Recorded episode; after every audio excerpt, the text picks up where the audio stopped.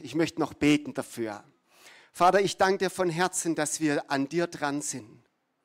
Danke, dass dein Wort die Wahrheit ist und dass es uns ausrichtet. Danke, dass dein Wort voller Leben ist und voller Kraft.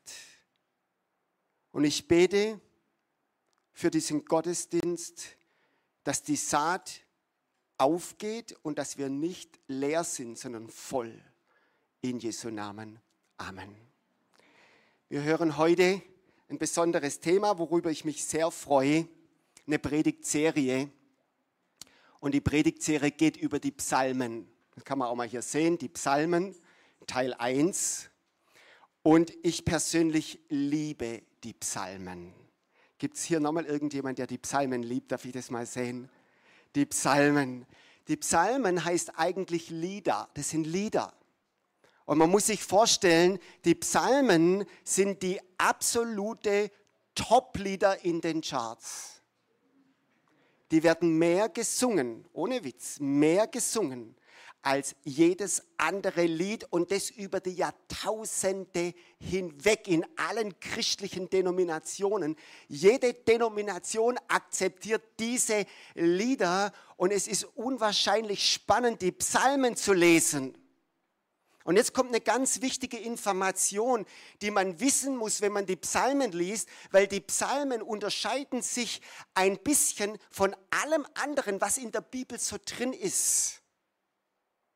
Die Psalmen haben eine andere literarische Gattung als die anderen Briefe, wie zum Beispiel der Römerbrief und der Epheser und der Korinther und der Galater und alle mögliche. Es ist anders. Und es ist, glaube ich, eine Grundlage, die man verstehen muss, wenn man verstehen muss, was die Psalmen überhaupt bedeuten. Und ich möchte es mal auf der nächsten Folie zeigen, was anders ist. Das große, die, der große Unterschied ist der, dass bei den Psalmen die Richtung geändert ist. Also bei den Psalmen, da reden Menschen zu Gott. Okay? Das sind Gebete. Ich habe es hier ein bisschen aufgeschrieben. Es sind Lieder, die Menschen machen. Es sind Gebete, die Menschen machen. Tagebücher teilweise, die Menschen geschrieben haben. Gibt es hier irgendjemand, der Tagebuch schreibt? Gibt es da irgendjemand? Ein paar Leute, ein paar. Ich persönlich mache das auch nicht. Ist nicht so mein Ding. Ich habe das mal versucht, glaube ich, einen Tag hat es funktioniert. Ich bin nicht so der Schreiber. Aber was interessant ist, in den anderen Briefen, da redet Gott, da redet Gott durch den Epheserbrief, durch den Römerbrief, da hat Gott die Menschen inspiriert und er redet durch sein Wort. Gott redet durch sein Wort zu uns. Und bei den Psalmen, da ist es genau andersrum, da reden die Menschen zu Gott die Adresse. Also die Psalmen sind eigentlich gar nicht für dich und für mich bestimmt. Der Adressat ist Gott. Und warum ist es so spannend?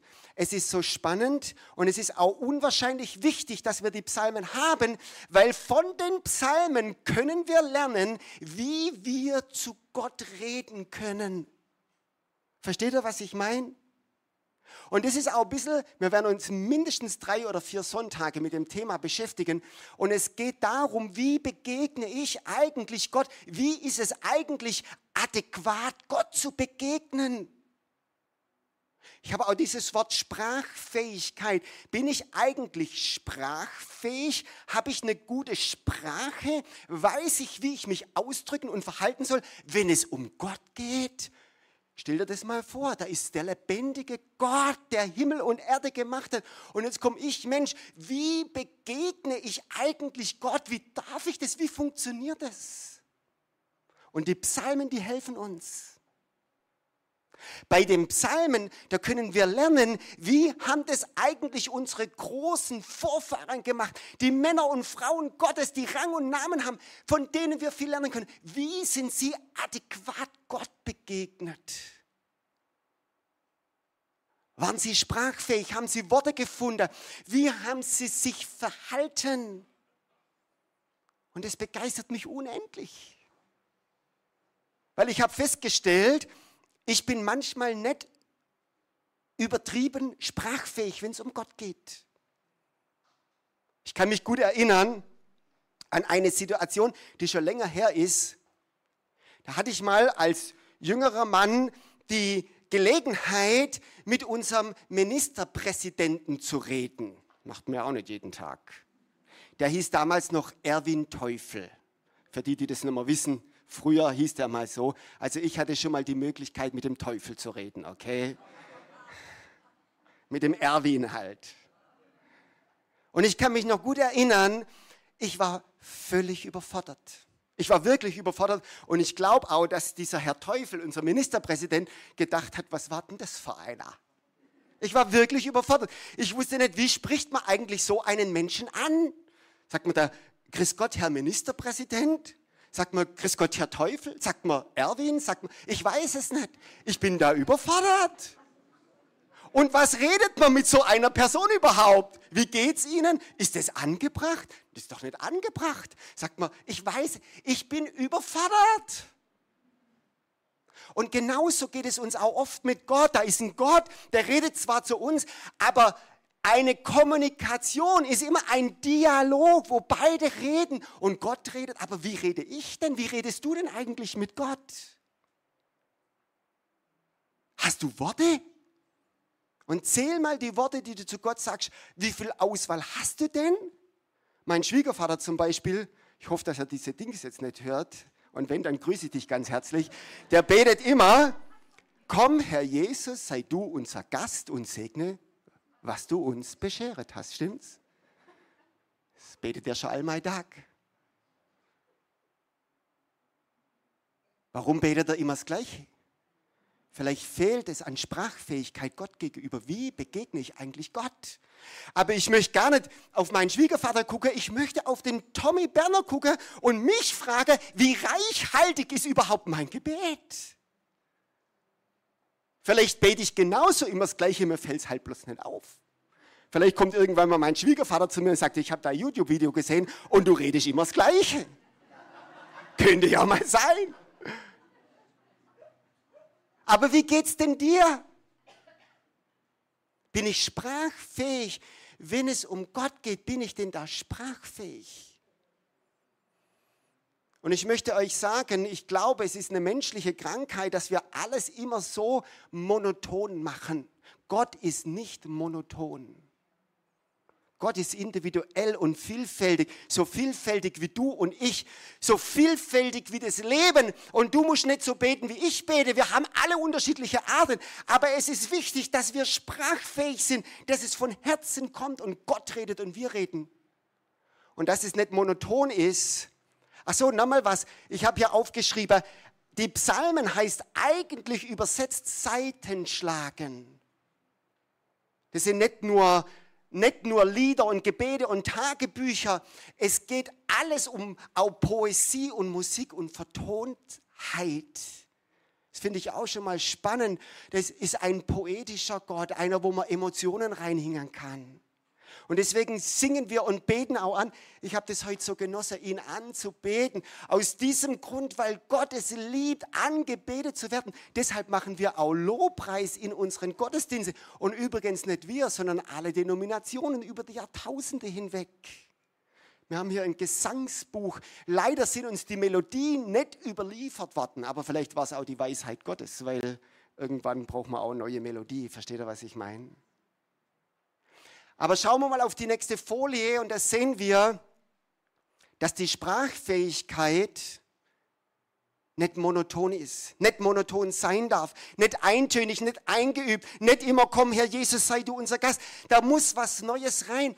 Und das sehen wir schon daran, dass es 150 verschiedene Gebete gibt, 150 verschiedene Psalmen und glaub bloß nicht, dass die alle gleich waren. Es waren ganz unterschiedliche Autoren. Die bekanntesten sind David. Ich liebe die Psalme von David. Ich liebe die auch, die, die David-Psalmen. Die mag ich ganz besonders. Und, und Mose und Asaf und Salomo. Und viele sind übrigens auch nicht bekannt, viele Autoren. Aber eins weiß ich ganz sicher, wenn das so unterschiedliche Menschen waren, in ganz unterschiedlichen Zeiten, zwischen Mose und David liegt viel Zeit. Dann waren das auch ganz unterschiedliche Lieder, ganz unterschiedliche Emotionen, ganz unterschiedliche Formen. Und ich möchte uns ermutigen, das ist übrigens mein Gebet, lieber Gott, lass uns sprachfähig sein, echt, kreativ, breit. Nicht immer so bum, bum, bum, bum. Versteht ihr, was ich meine? Jeden Abend das gleiche Gebet bei deiner Tochter am Bett. Herr Gott, inspiriere mich. Gib mir die Sprache, dass ich sprachfähig bin.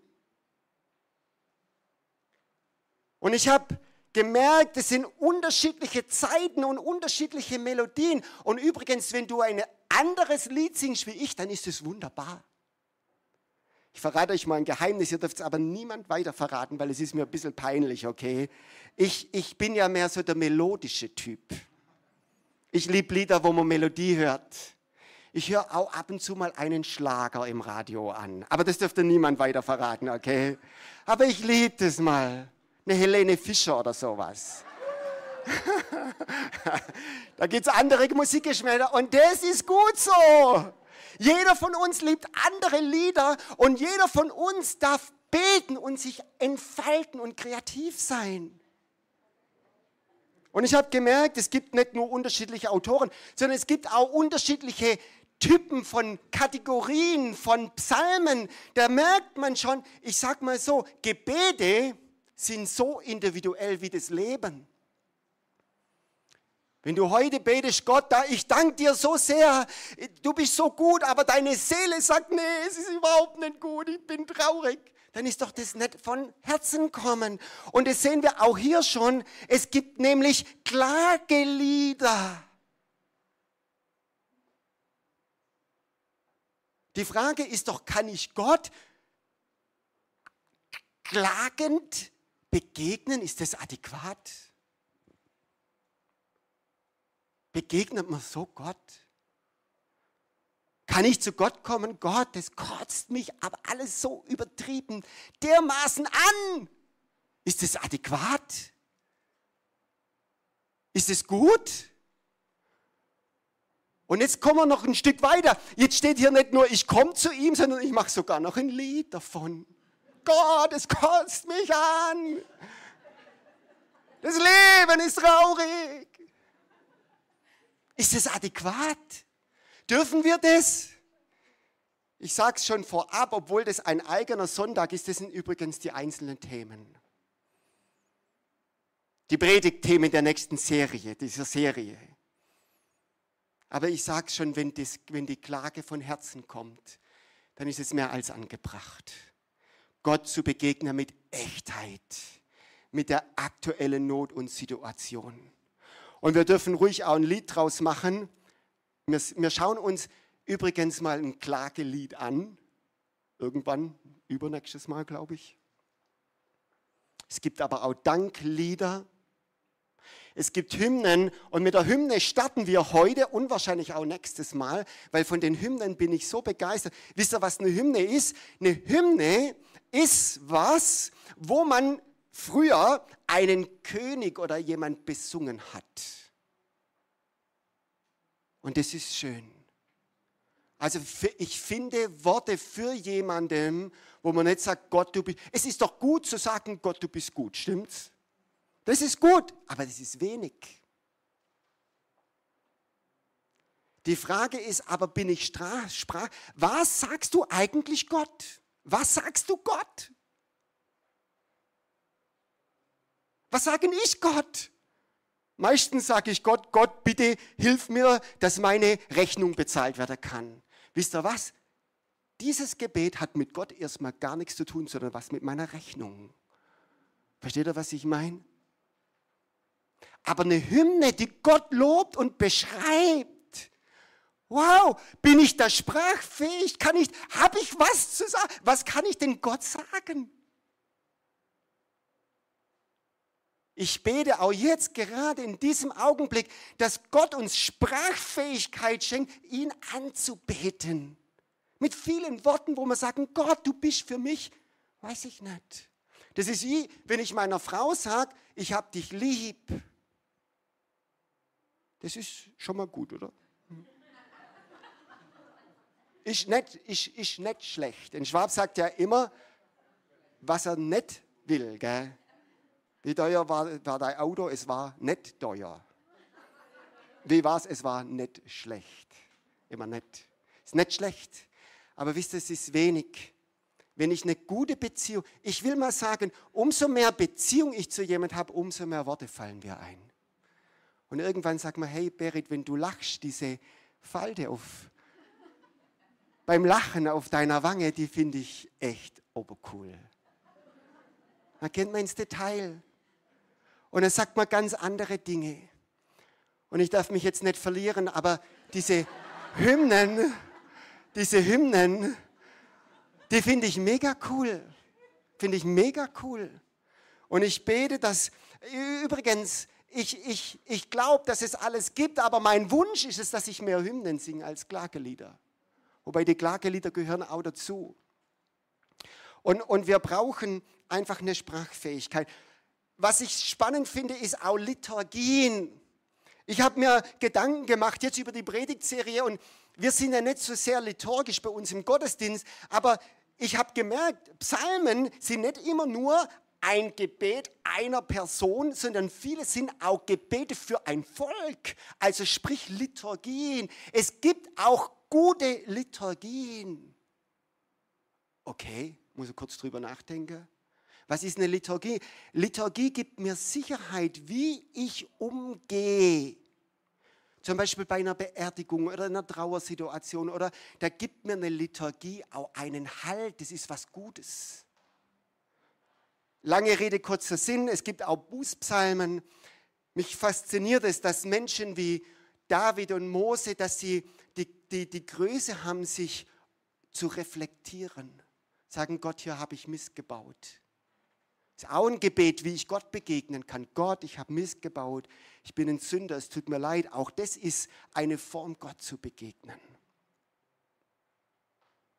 Ich möchte starten mit den Hymnen. Jetzt muss ich mal auf die Uhr gucken. Nee, ich starte mehr. Ha? Es ist zwölf. Wisst ihr, was wir machen? Es fällt mir zwar echt schwer. Wir starten nächstes Mal mit den Hymnen. Es ist zwölf Uhr, okay? Das habe ich noch nie gemacht, aber wir sind gerade in einer neuen Zeit. Und ich werde nächstes Mal mit einer Hymne starten, wie kann ich Gott anbeten. Amen. Seid ihr damit einverstanden? Ich möchte noch beten zum Schluss, dass wir eine Sprachfähigkeit erlernen.